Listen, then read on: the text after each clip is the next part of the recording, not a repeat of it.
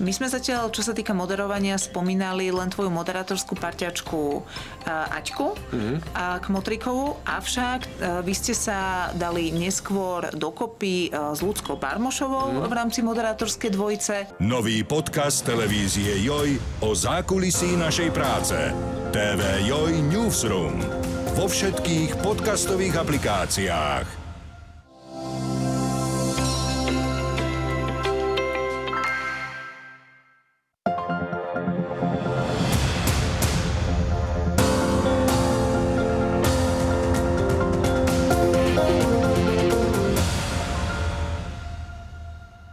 Dobrý deň, vítajte v našom štúdiu 24 podcast.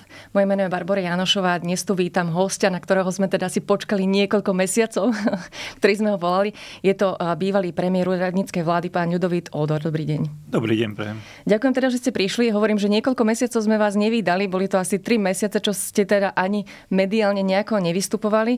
My sme čakali, či pôjdete do politiky. Vyzeralo to skôr, že nie.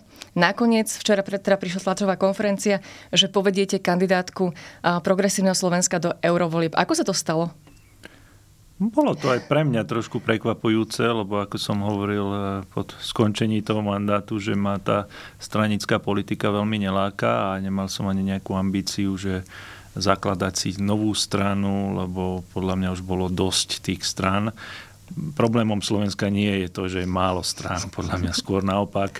Takže uh, a potom som videl tie udalosti, ktoré sa stali aj v súvislosti s právnym štátom a videl som, že ľudia sú naozaj odhodlaní a je nás pomerne veľa, ktorí by e, si predstavovali budúcnosť e, Slovenska úplne inak, či už na tej domácej politickej scéne alebo na zahranično-politickej mm-hmm. scéne.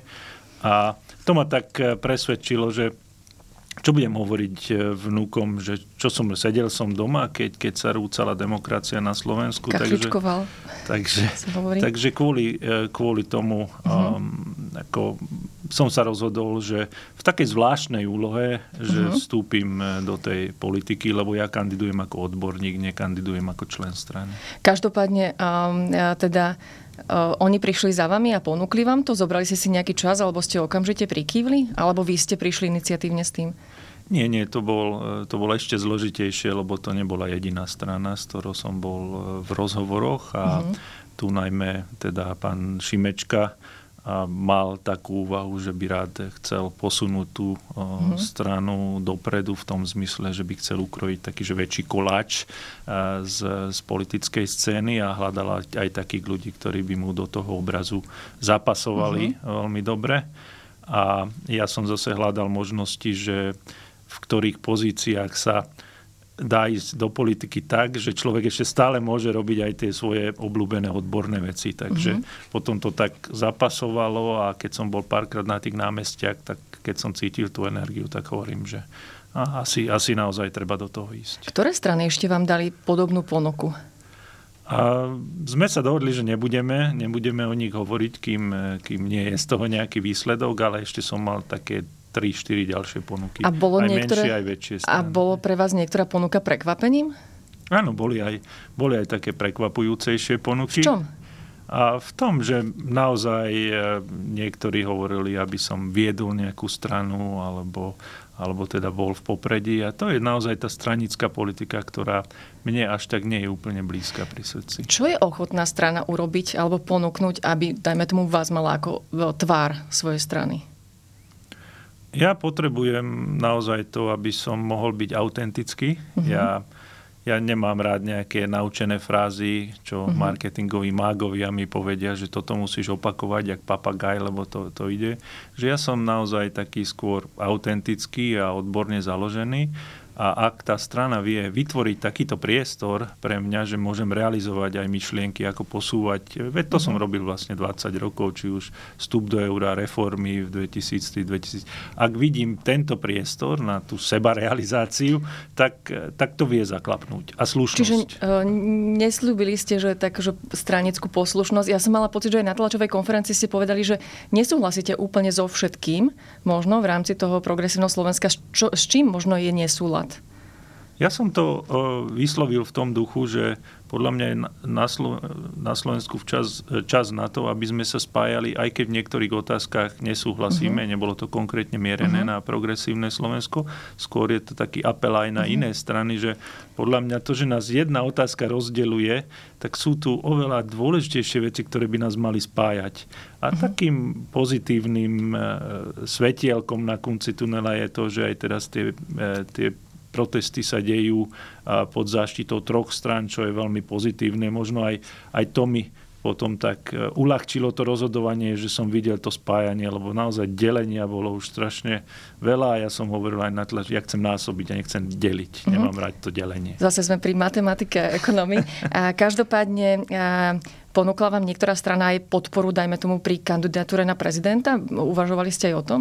Nie, nie. Toto, toto e, boli síce nejaké e, rozhovory, ale ja som ani že sekundu neuvažoval o tejto pozícii.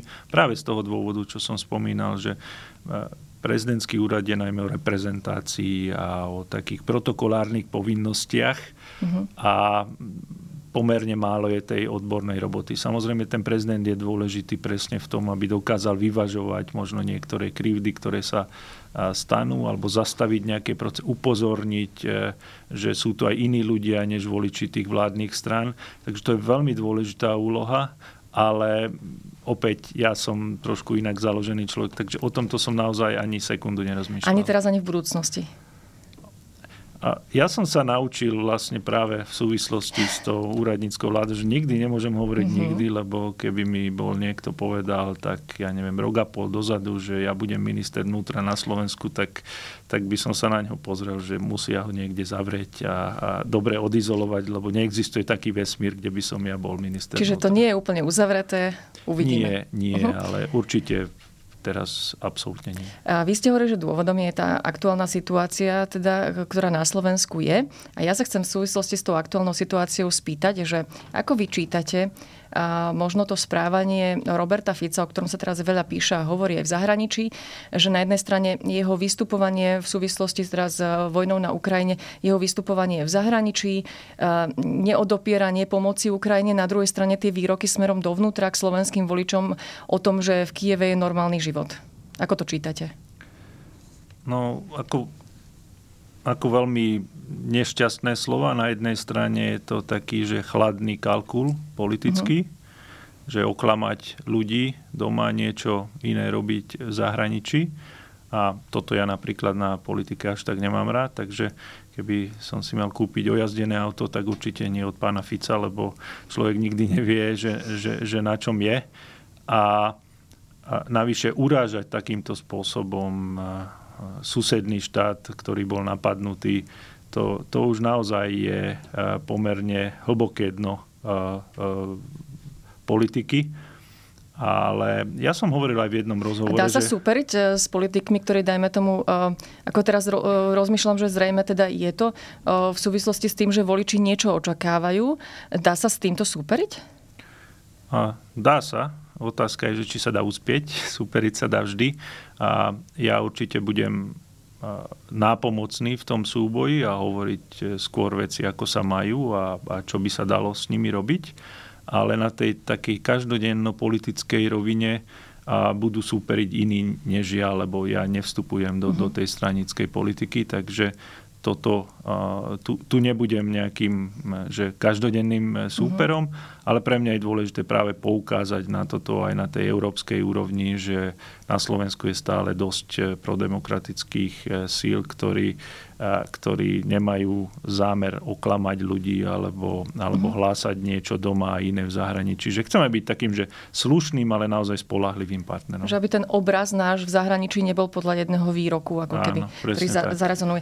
Ešte tak. k tomu vášmu teda príchodu do politiky sa chcem spýtať, a teraz akože úplne úprimne, e, ja viem, že vy ste pomenali nejaké dôvody, ale je politika nejakým spôsobom návyková? Mne teraz napadol mňačko ako chutí moc, že, že dajme tomu, že či tá možnosť ovplyvňovať dianie v štáte je svojím spôsobom aj drogou.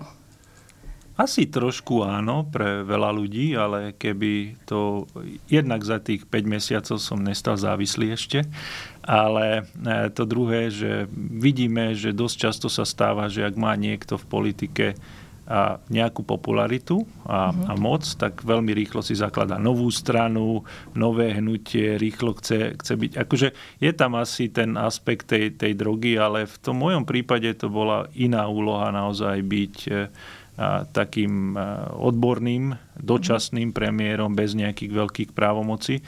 Takže to bola skôr iná úloha a, a možno tá droga je silnejšia, keď človek má aj pod kontrolou parlament a vie tie zákony mm-hmm. meniť. My, my sme to nemohli, to takže my sme to, mm-hmm. my sme to naozaj brali ako, ako službu na tých e, 5,5 mesiaca, 6 mesiacov. A ešte jedna vec ma zaujíma a vlastne ono, e, keď vstúpi človek do politiky, nevstupuje iba on ako osoba, ale väčšinou aj jeho rodina. Vnímame to teraz aj keď e, teda prezidentka Zuzana Čaputová oznámila, že tie dôvody, prečo už nebude kandidovať, vy, ste, vy, vy necítite túto hrozbu, dajme tomu, že tie útoky, ak teda budú, prídu aj teda na vaše napríklad céry. Rozprávali ste sa s nimi o tom? Alebo počítate aj s tým? Rozprávali sme sa o tom predovšetkým, keď som vstupoval do, do politiky ako úradnícky premiér. A, a to je pre mňa už taká, že naozaj e, veľmi dôležitá e, časť alebo hrubá čiara v tom, že a videli sme v tej kampani, že tá kampaň je dosť špinavá, tie osobné útoky, nenávisť a, a to dosť často a, teda a, robia politici, že skúsia rozdeliť tých ľudí a vôbec tie osobné útoky. Ja nemám tento štýl a, boja v mm-hmm. politike, to znamená, že ja ja sa snažím skôr tie fakty pomenovať a ako by sme mali ísť dopredu. Takže z tohto pohľadu to nebude také vyhrotené politicky, ale samozrejme je to vážny dôvod a bez nejakej podpory rodiny človek nemôže urobiť takéto rozhodnutie. A tiež ma zaujíma, vy ste vlastne tých 5 mesiacov vo funkcii hovorili o tom, um, že chcete prilákať tie mozgy späť na Slovensko. Vy máte cery, myslím, v takom nejakom veku, že sa už môžu rozhodovať ísť do zahraničia. Ako to oni vnímajú? Lebo ja sa o tom rozprávam tiež s cerami a jednoducho ostať, oni tak argumentujú, ostať v krajine, kde pol roka človek čaká na ter termín u nejakého špecialistu, kde teraz videli sme, ako fungujú reedukačné centra, kde sú zatvorené dvere, nemali sme, nekontrolovalo sa to, alebo boli formálne kontroly. Jednoducho, že ako to napríklad vidia aj vaše cery, ako, o, ako cery otca, ktorý sa snažil to pritiahnuť sem ten, tie mozgy na Slovensko? Mám len jednu dceru a druhý je syn, prepačte. ale ale je to dôležitá otázka, lebo ja som presne toto mal ako takú, že pomerne veľkú prioritu rozprávať sa o tejto téme a vidíte, že pred voľbami všetci pritakávali, že treba po voľbách, kedy počuli ste niečo od tejto vlády, čo treba robiť, e, aby sme ten talent vychovávali a, a vlastne aby sme spolupracovali s ľuďmi, ktorí aj išli do zahraničia. Takže dcera, dcera to vníma e, presne takto, že ak táto krajina nevie zabezpečiť nejakú naozaj perspektívu pre mhm. mladé rodiny, tak naozaj veľa ľudí stále rozmýšľa o tom, že, že radšej bude v zahraničí. Aj moja mm. dcéra študuje teraz v zahraničí. Ja som nehovoril, že netreba študovať v zahraničí, len hovorím, že treba ten kontakt duchovať, treba sa vrátiť, mm. treba sa starať o tú mm. budúcu generáciu. Aj som napísal taký list pre študentov, no a teraz, e, teraz táto vláda tak píše iný list, síce nie nie uh-huh. doslova, ale ako keby hovorili, že a, nič sa nezmení a choďte preč. Uh-huh. A vy sám ste uvažovali, my sme sa rozprávali ako s novinármi, že a kam asi povedú vaše kroky a hovorili sme si, no ako bývalý premiér na Slovensku na, pre pracovný trh je asi prekvalifikovaný, či nepôjdete aj vy nakoniec e, do zahraničia, či vy nebudete súčasťou toho odlivu mozgov. Vy ste dostali ponuky aj zo zahraničia, uvažovali ste nad nimi, alebo aké ešte boli tie ďalšie ponuky okrem politiky? Boli aj e, z, z domácej tej finančnej scény, ale aj zo zahraničia uh-huh. boli nejaké ponuky, aj e, z tohto ako kebyže regiónu uh-huh. V4, lebo mnohé firmy aj pracujú v tom takom e, na regionálnej báze uh-huh. a, a samozrejme sú aj nejaké inštitúcie, aj medzinárodné, ktoré, uh-huh. ktoré majú záujem. No ja som ja som 20 rokov, ja som mohol ísť asi 5-6 krát von, ma, uh-huh. ma volali, ale vždy som tu zostal práve kvôli tomu, lebo som si myslel, že stále je nádej, stále je šanca urobiť nejaké dva kroky dopredu uh-huh. na Slovensku. A s menšou, väčšou alebo menším, väčším úspechom sa to aj, aj darilo. A myslím si to tak, že skôr som hľadal príležitosti, ako sa uplatniť ešte stále na Slovensku, ale, ale keby som bol videl, že nie je šanca ani, ani už len nádej na to, tak asi by som zvažoval tie ponuky intenzívnejšie, ale dal som bokom všetky ostatné ponuky a najskôr som sa chcel rozhodnúť, že či ešte vidím nejakú svoju úlohu na tej politickej odbornej scéne uh-huh. a až potom by som sa bol zaoberal s tými ostatnými ponukami. A keď hovoríte, že vidíte šancu, máme tu politikov, ktorí jednoducho nejaký čas skúsili niečo meniť e, v štáte a teraz spomeniem napríklad pána poslanca Benčíka, e, pána bývalého ministra Káčera, keď veľmi hlboko ešte budem spomínať aj pána bývalého poslanca Šebeja, ktorý tiež odišiel, odišli s tým, že jednoducho nemá to zmysel. Nebudete vy jeden z tých ľudí, ktorí si počase povie, že nemalo to zmysel? To nevieme povedať dopredu. Urobíme samozrejme všetko preto aj ja sám, aby, uh-huh. aby sa to podarilo. Ale podľa mňa oveľa... Človek lutuje e, e, neskôr tie veci, ktoré nespravil. Uh-huh. To znamená, že ak to skúsime a naozaj dáme do toho všetko a, a, a predsa to, to nevíde, to je, to je úplne niečo iné, ako ani len neskúsiť a byť apatický voči tomu, čo sa deje na Slovensku. Ja som 20 rokov nezažila politika, keď som sa ho spýtala, že čo urobil zle, aby naozaj pomenoval, čo urobil zle. Väčšinou to boli také výhybky, akože skôr nedalo sa. Uh, viete vypovedať za tých 5 mesiacov, čo ste urobili, dajme tomu, aj zle, lebo boli tam vyčítané veci okolo migrantov, alebo, alebo to, že ste neprišli medzi tých ľudí, ktorí boli postihnutí zemetrasením. Čo, čo bolo podľa vášho názoru zle, ak vôbec teda ste ochotní niečo také skonštatovať? Ja už som dostal túto otázku, aj, aj som e, dokonca na ňu odpovedal v tom, že nie, Jednak e, my sme pripravili program tak, že sa dá vyhodnotiť, takže tam sa dá uh-huh. pozrieť, ktoré veci sa nepodarili uh-huh. a, a aj je to vyhodnotené. To znamená, uh-huh. že a veľmi sa nám darilo v tých eurofondoch, ale napríklad v tých um, inovačných a digitalizačných veciach sme to, sme, ja som teda rátal, že možno urobíme, urobíme viacej.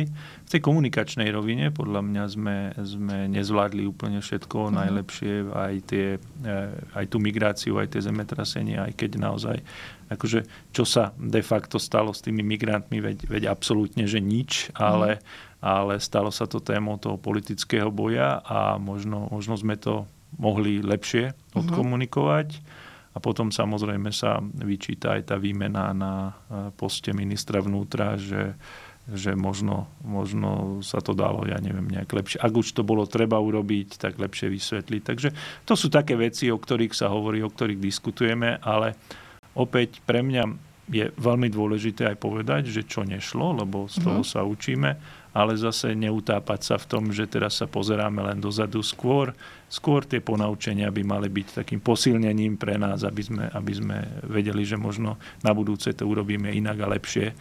Najhoršie je, že keď človek neurobi nič, lebo sa bojí toho, že, že to neurobi mm. dobre. A každopádne vy ste tu nechali takéto Lego ten konsolidačný balíček. Čo vidíte teraz, lebo niektoré veci možno niekde sú v niečom nejaké opatrenia skryté, ale nie pomenované, že to je to, čo odporúčila úradnícka vláda.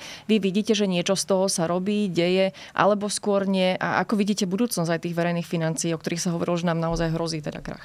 Mm-hmm tak e, sa mi zdá, niekto mi hovoril, že to slovo je zakázané na ministerstve financí, že Lego, Lego že to sa nemá používať, ale Sami sa tuším odhalili, keď sa fotili na nejakú fotku, že minister tam mal pred sebou presne tie tabulky, ktoré, ktoré mhm. sme tam nechali z tých Lego kociek. Aj niektoré tie konkrétne opatrenia tam, tam k tomu smerujú aj v mhm. tej daňovej oblasti. Takže zase pracujú s tým materiálom, len asi, asi inak nedá sa to, sa to inak, inak sa to musí volať. Uh-huh. A, ale tá dôležitejšia otázka nie, nie je tá, že ako oni uh-huh. chcú konsolidovať, lebo lebo samozrejme, ak oni majú 50 alebo 100 iných nápadov, ako to urobiť, tak uh-huh. nech to urobia, len dôležité, že to nerobia. Že to, je, to je pre mňa ten najväčší problém, že aj Európska komisia nedávno napísala, že nie, že znižujú ten deficit, ale ešte zvyšujú, uh-huh. lebo nemali by tam zarátavať niečo, čo z tej energopomoci zarátať chceli. Takže z tohto pohľadu to je ten najväčší problém, že my sa neposúvame dopredu. Uh-huh. A, a ideme smerom k nejakej veľkej stene a nie, že, nie, že ani ne, nie, že sme nezastali, ale ešte stále pokračujeme smerom k tej stene a to je veľmi nebezpečné. Kedy prídeme k tej stene takýmto tempom? Keď si zoberieme, že čo hovorila tá Rada pre rozpočtovú zodpovednosť, tak oni hovorí, že tak maximálne dve volebné obdobia máme, že ak nič neurobíme s tými verejnými financiami, tak, tak budeme mať ťažkosti. Ale to neznamená, že to bude nejaký taký že viditeľný krak, ale budeme musieť e, buď platiť viacej, uh-huh a čo to znamená platiť viacej na úrokoch? To vie každý, keď platí hypotéku a zvýšia sa úroky, tak na všetko ostatné zostane menej peňazí. Uh-huh. A nemyslím si, že teraz sme v tej situácii, že dosť peňazí v zdravotníctve, dosť peňazí v školstve. Takže to je, to je jeden možný scenár, že budeme mať e, drahšie financovanie oproti tomu, čo by, sme, e, čo by sme mali, keby sme zostali na tej na tej úrovni tých spolahlivých krajín, alebo potom nejaká pomoc. To znamená, že nejaká medzinárodná inštitúcia bude musieť pomáhať Slovensku, ak nezmeníme ten kurz. Každopádne, toto bola jedna z tých, jeden z tých vašich cieľov. I keď ste prichádzali do toho úradu, Mali ste nejaké predsavzatia a plány, možno aj v hlave, nie úplne na papieri, alebo ktoré ste zverejnili, že bol iný ten Ludovít Odor, ktorý prichádzal a ten, ktorý odchádzal, že narazili ste naozaj, narazili vaše predstavy na realitu nejakú? Áno, bolo by to čudné, keby to tak nebolo. To znamená, že predsa len to boli pomerne veľké zmeny a, a samozrejme vždy, pri, vždy je lepšie prichádzať ambicioznejší a uh-huh. chcieť toho viac, uh-huh. ako nechcieť nič a, a, a nerobiť nič, lebo na Slovensku vidíme, že veľmi, veľmi e, populárni sú ľudia, ktorí nerobili za svoj profesionálnu kariéru, že, že nič, že nemajú žiadne výsledky. Veď ako, ja si nepamätám, že by sme za, za tých posledných, ja neviem, 15 rokov videli nejaké ozajstné reformy, ktoré by mhm. posúvali Slovensko do toho 21. Ktorú si pamätáte poslednú výraznú reformu? Za vás, teda podľa vášho názoru?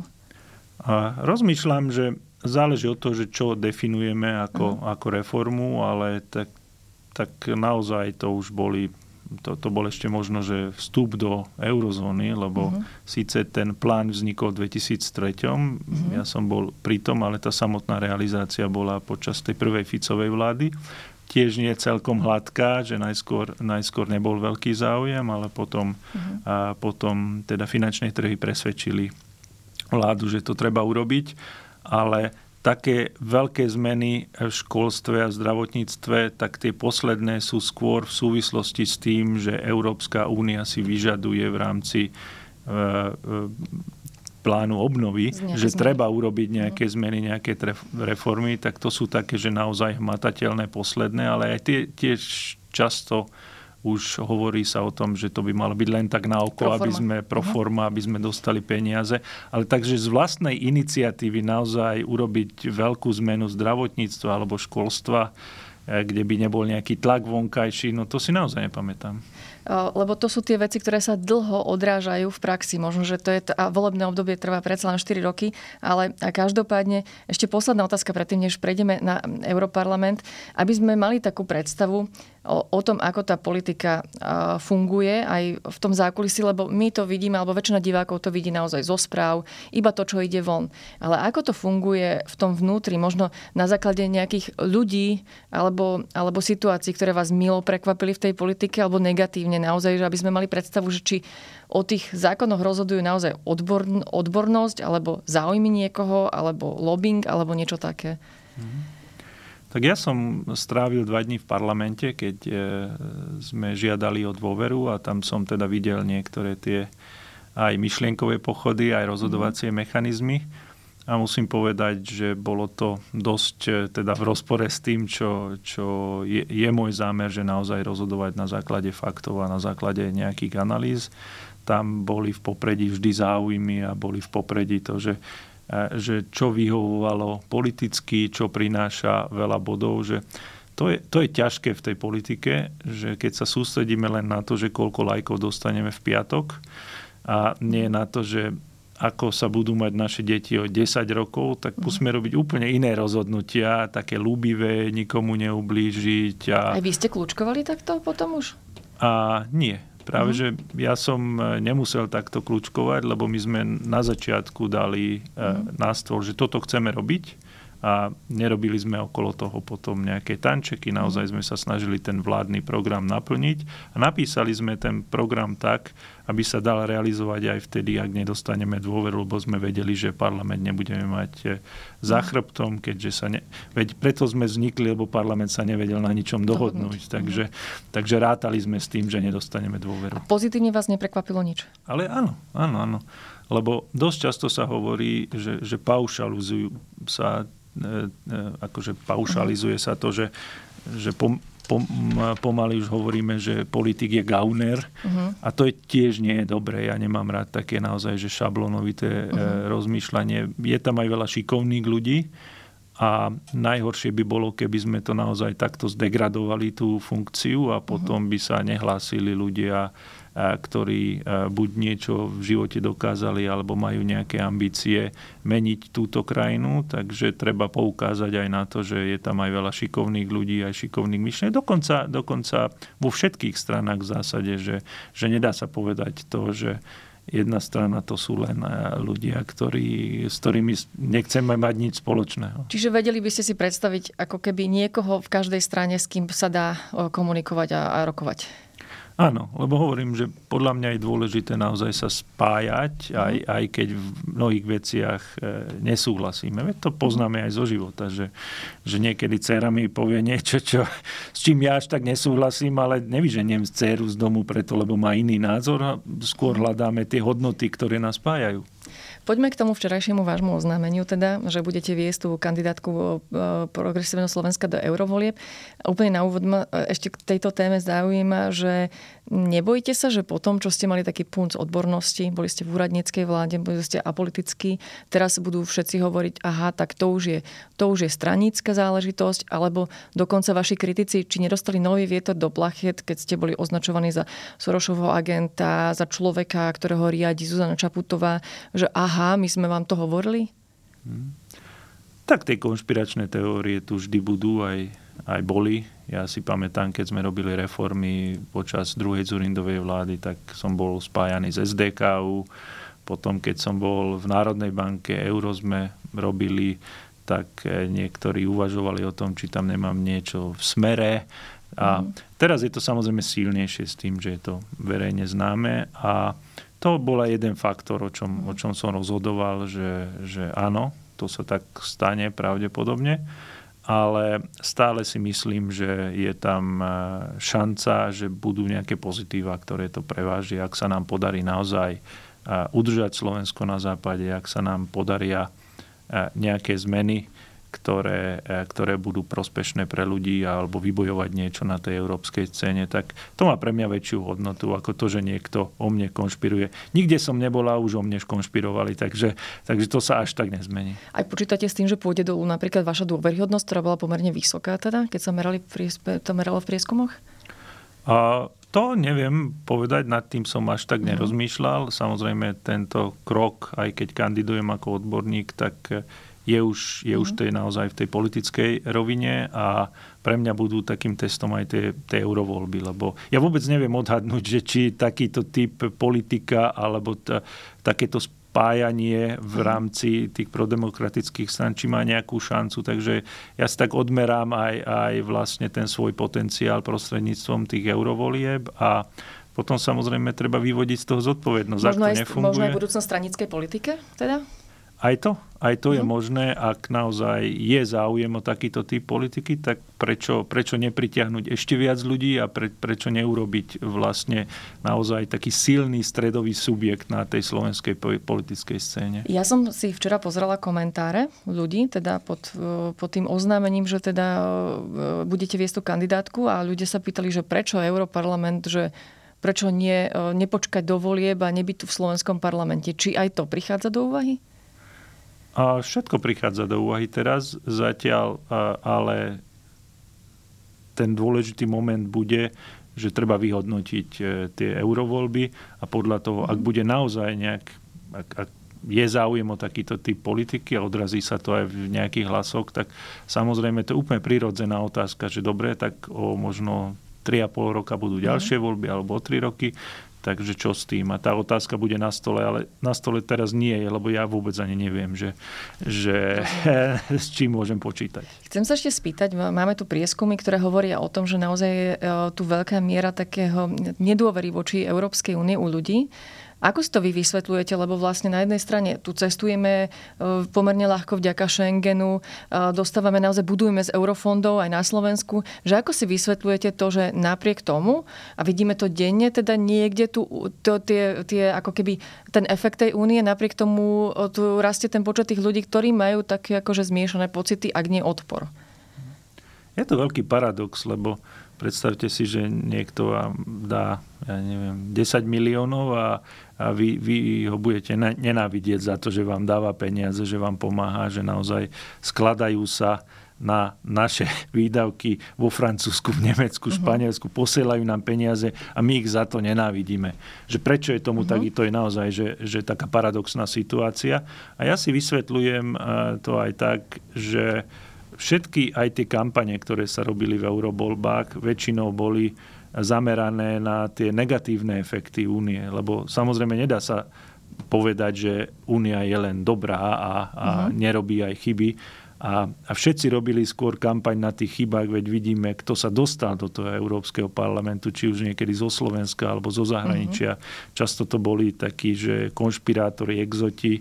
A málo kto robil takú pozitívnu kampaň, že pozrime sa na to, kde my chceme byť, kde naše e, deti chcú žiť, veď naozaj pred 20 rokmi sme my tam chceli ísť. To nebolo tak, že niekto nás nútil vstúpiť uh-huh. a keď už sme v tom klube, tak kidáme na tých ostatných členov, že to sa mi zdá také, že naozaj, aj preto je nízka účasť. To sa s tým dá urobiť možno, že uh-huh. naozaj by sme mohli byť viac počuť, alebo čo vy by ste s tým urobili? No môj zámer je naozaj aj prepájať tie aj pozitívne európske témy, mm-hmm. aj to, že, že teraz e, tá hra je pomerne veľká. To znamená, že e, svet sa opäť trošku delí na, mm-hmm. na dva tábory a treba e, mať tú silnú nohu tam, kde, kde si myslíme, že je pre nás budúcnosť a ten západ a treba hovoriť aj o tých ekonomických témach, čo nám môže Európska únia priniesť. A to nie len peniaze, lebo ja nemám rád ani, ani to, keď sa na Európsku úniu pozera, že to sú len peniaze, dávajte nám peniaze, ale nič od nás mhm. nechcite,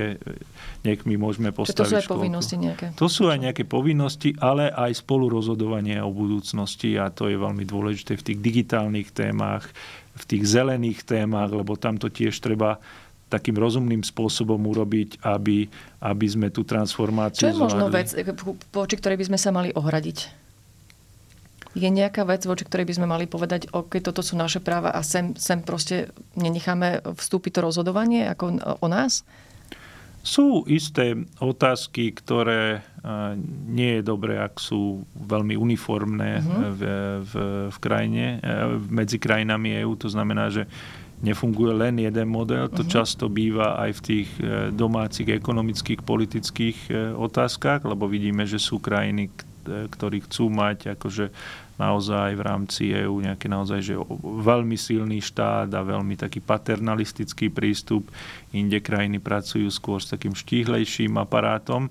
No a toto treba nechať na tie krajiny. Tam, tam netreba akože vymýšľať jeden model, lebo to veľmi záleží aj od kultúry tých ľudí. Veď e, predstavme si, že by sme tu dali také vysoké e, daňové sadzby, ako majú v Škandinávii, tak ľudia by to jednoducho neplatili. Tam to platia, alebo vidia, že e, sa nestrácajú na druhej strane. Takže každá krajina si môže vybrať tú svoju ekonomickú cestu, ale tým, že máme spoločný ekonomický priestor, máme jeden trh, tak aj my sa musíme otvárať e, voči tomu a nechrániť len to, čo je naše, lebo keby sme, keby sme chceli kupovať len to, čo sa vyrobí na Slovensku, tak všetky automobilky odídu od nás, lebo Nemci by kupovali automobilky len z Nemecka. Takže, uh-huh. ta, tak, takže to sú také jednoduché témy, ktoré treba vysvetľovať, treba hovoriť e, ľuďom, ako to uh-huh. je.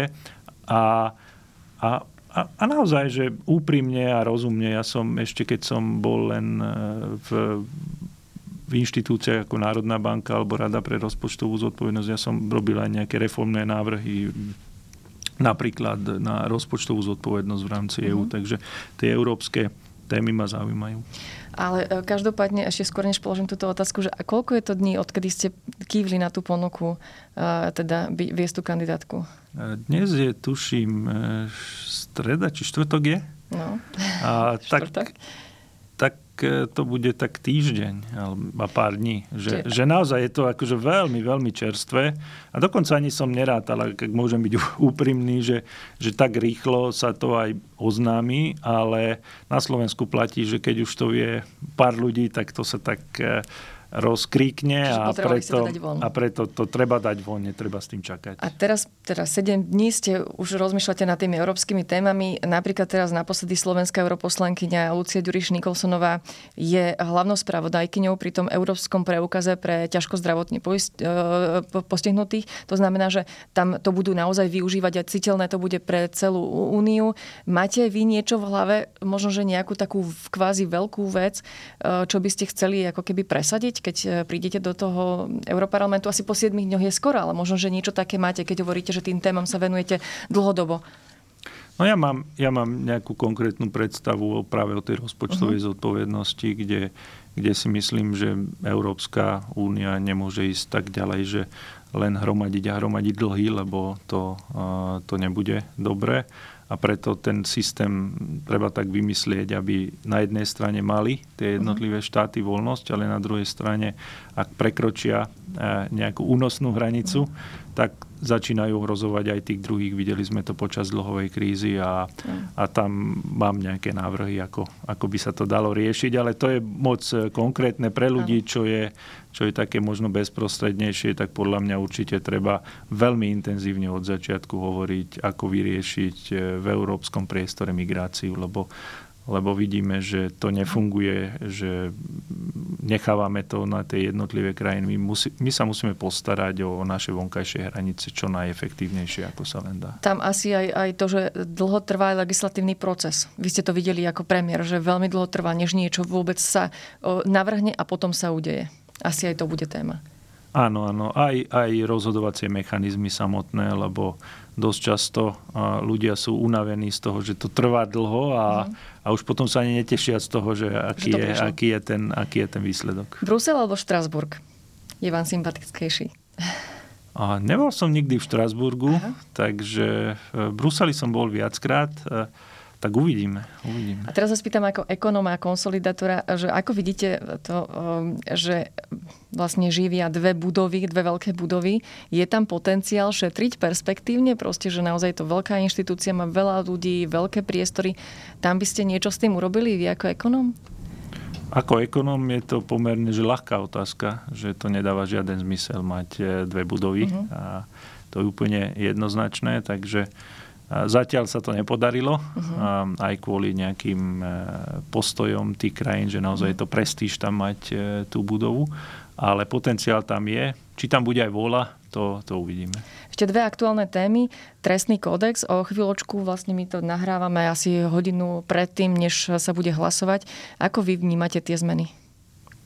Tak veľmi negatívne. Ja som si naozaj nemyslel, keď som odchádzal e, z úradu, že že úplne najväčšou prioritou e, alebo najväčším problémom Slovenska je, že sú vysoké tresty pre mafiánov a korupčníkov. Že, že toto som ani nemal v prvej stovke priorít, že, že podľa mňa to je neexistujúca vec a to je len naozaj o tom, že niekto sa snaží zabezpečiť si pre seba, pre kumpánov e, beztrestnosť. Že pre mňa, že že hneď toto prvá veľká téma v skrátenom legislatívnom konaní, že, Čiže argumenty že vôbec typu zosúladenie tomu. E, to neberiete, hej? Absolútne nie, že to je pre mňa niečo nepredstaviteľné, lebo za každým paragrafom tam môžete vylepiť plagát človeka, ktorému to pomáha z ich e, okolia, takže to podľa mňa absolútne nie je o, o, o nejakom zosúladení, veď Slovensko nemá zosúladené veľa vecí z EÚ a za to hrozia pokuty. A teraz toto chceme mhm. zosúladiť, že, že niekto má taký vyšší trest a potom, keď, ja neviem, urobí škodu alebo vykradne niečo do, do 500 tisíc, tak odíde z podmienku, že, že rozum zastane, že to je najväčší problém Slovenska. Že, že niečo neexistujúci problém, ktorý naozaj pomáha len istým ľuďom a ja by som radšej riešil úplne iné témy. A ešte jedna aktuálna téma, štvordňový pracovný týždeň, o tom sa veľa rozpráva. A mňa to zaujíma z pohľadu, že teda, čo to urobí s ekonomikou, ako to pomôže firme, ako to pomôže ľuďom. Ako keby ja to za tým mhm. hľadám vždy nejaký ten ako efekt, ano, aký to bude ano, mať pre, pre ostatných. Ano, ano. A sú, boli nejaké pokusy v rôznych krajinách e, ísť týmto smerom.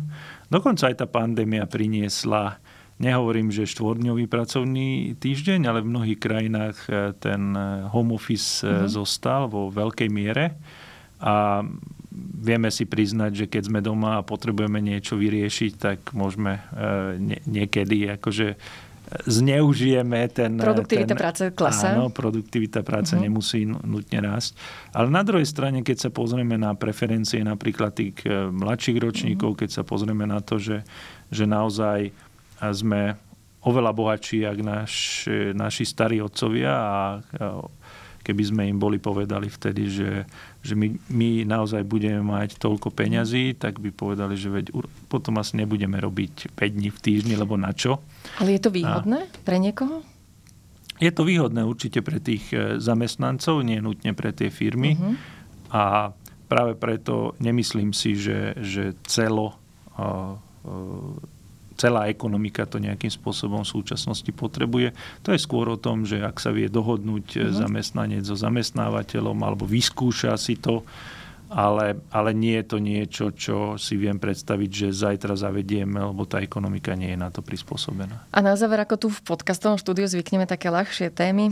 Ja som teda videla už nejaké prvé, teda na sociálnych sieťach prvé ohlasy, také vtipnejšieho charakteru. Vy ste sa viackrát prejavili ako veľmi vtipný človek. Videla som, že strana, ktorá má obočie, aký oh. politik, také obočie. Ktoré vtipy vás osobne najviac o vás pobavili? A, tak e, to, to obočie to je také, že ja, ja to rád používam ako príklad aj pri tých mladých ľuďoch, lebo a ja som to zažil, že z toho človek má mindráky a, a, a nemá mať prečo, veď každý sme nejaký a, a hovoril som im, že no, robte si vtipy aj z tých vašich mm. nedokonalostí, lebo to oveľa ľahšie vás prenesie cez ten život a viem, že vás to teraz trápi, ak, ak ja neviem niečo ľudia majú rôzne fóbie, že ja neviem, mám krivý nos alebo niečo podobné, ale, ale to je úplne podstatné do života, že človek, e, človek si to... A, a to sú presne tie vtipy, ktoré mám rád, lebo naozaj ukazujú, že, že veď premiér to nie je, že dokonalý človek, veď taký istý človek ako, ako každý iný, má svoje chyby, mm-hmm. samozrejme má byť e, typ nejakého lídra má byť, má byť úspešný v tom, čo robí, ale, ale inak je taký istý človek ako ostatný, že netreba sa vyvyšovať. Uh-huh. Na to. Takže tieto vtipy ja mám rád, také ľudské, úplne jednoduché, prečo nie? A ešte, e, či napíšete knihu o tom, ako ste boli premiérom, lebo vieme, že teda napísali ste knihu predtým. A áno, uvažujem o tom. A teda aj som plánoval, kým som teda zase nespadol do, na, naspäť do tej rieky politicky odbornej, ale chystám, chystám aj nejakú, nejakú knihu o tom, že aké sú tie skúsenosti, lebo môže byť zaujímavé. Bol to taký zaujímavý experiment, prvý experiment s úradníckou vládou mm. vlastne za 30 rokov Slovenska, čo môže fungovať, čo nemôže mm. fungovať, lebo samozrejme aj my sme videli, že že už ku koncu už e, sme dosť vyčerpali ten priestor, čo vie robiť vláda bez parlamentu, že, mm-hmm. že mhm. naozaj, že dá sa s úradníckou ale vládou, len ale len nejaký čas, alebo potom s podporou mm-hmm. parlamentu. Inak, inak to potom nedáva až taký veľký zmysel. A ešte úplne na záver, e, že e, kde sa vidíte o 10 rokov?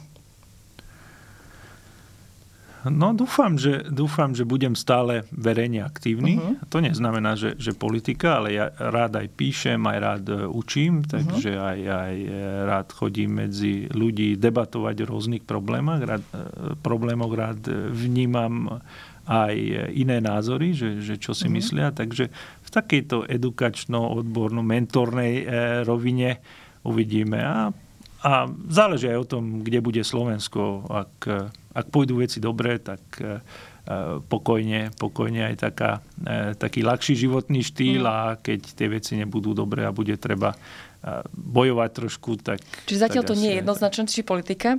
A vždy prosím hostia, keď odchádza, aby povedal nejaký odkaz. Ja možno, že niečo načrtnem.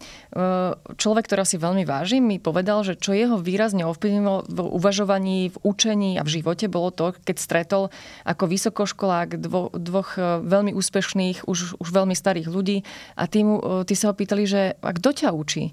A on hovorí, že no, učitelia. A čo dosiahli? Majú firmy, sú úspešní, e, majú veľký majetok a on nie, že učia. A od nich sa chceš učiť, ako viesť firmu, ako, ako rozvíjať. A on hovoril, že vtedy sa nad tým tak zamyslel aj možno inak a že aj toho posunulo aj v tom videní, že kde a ako sa má učiť a kde má naberať skúsenosti. Máte aj vy niečo možno takéto?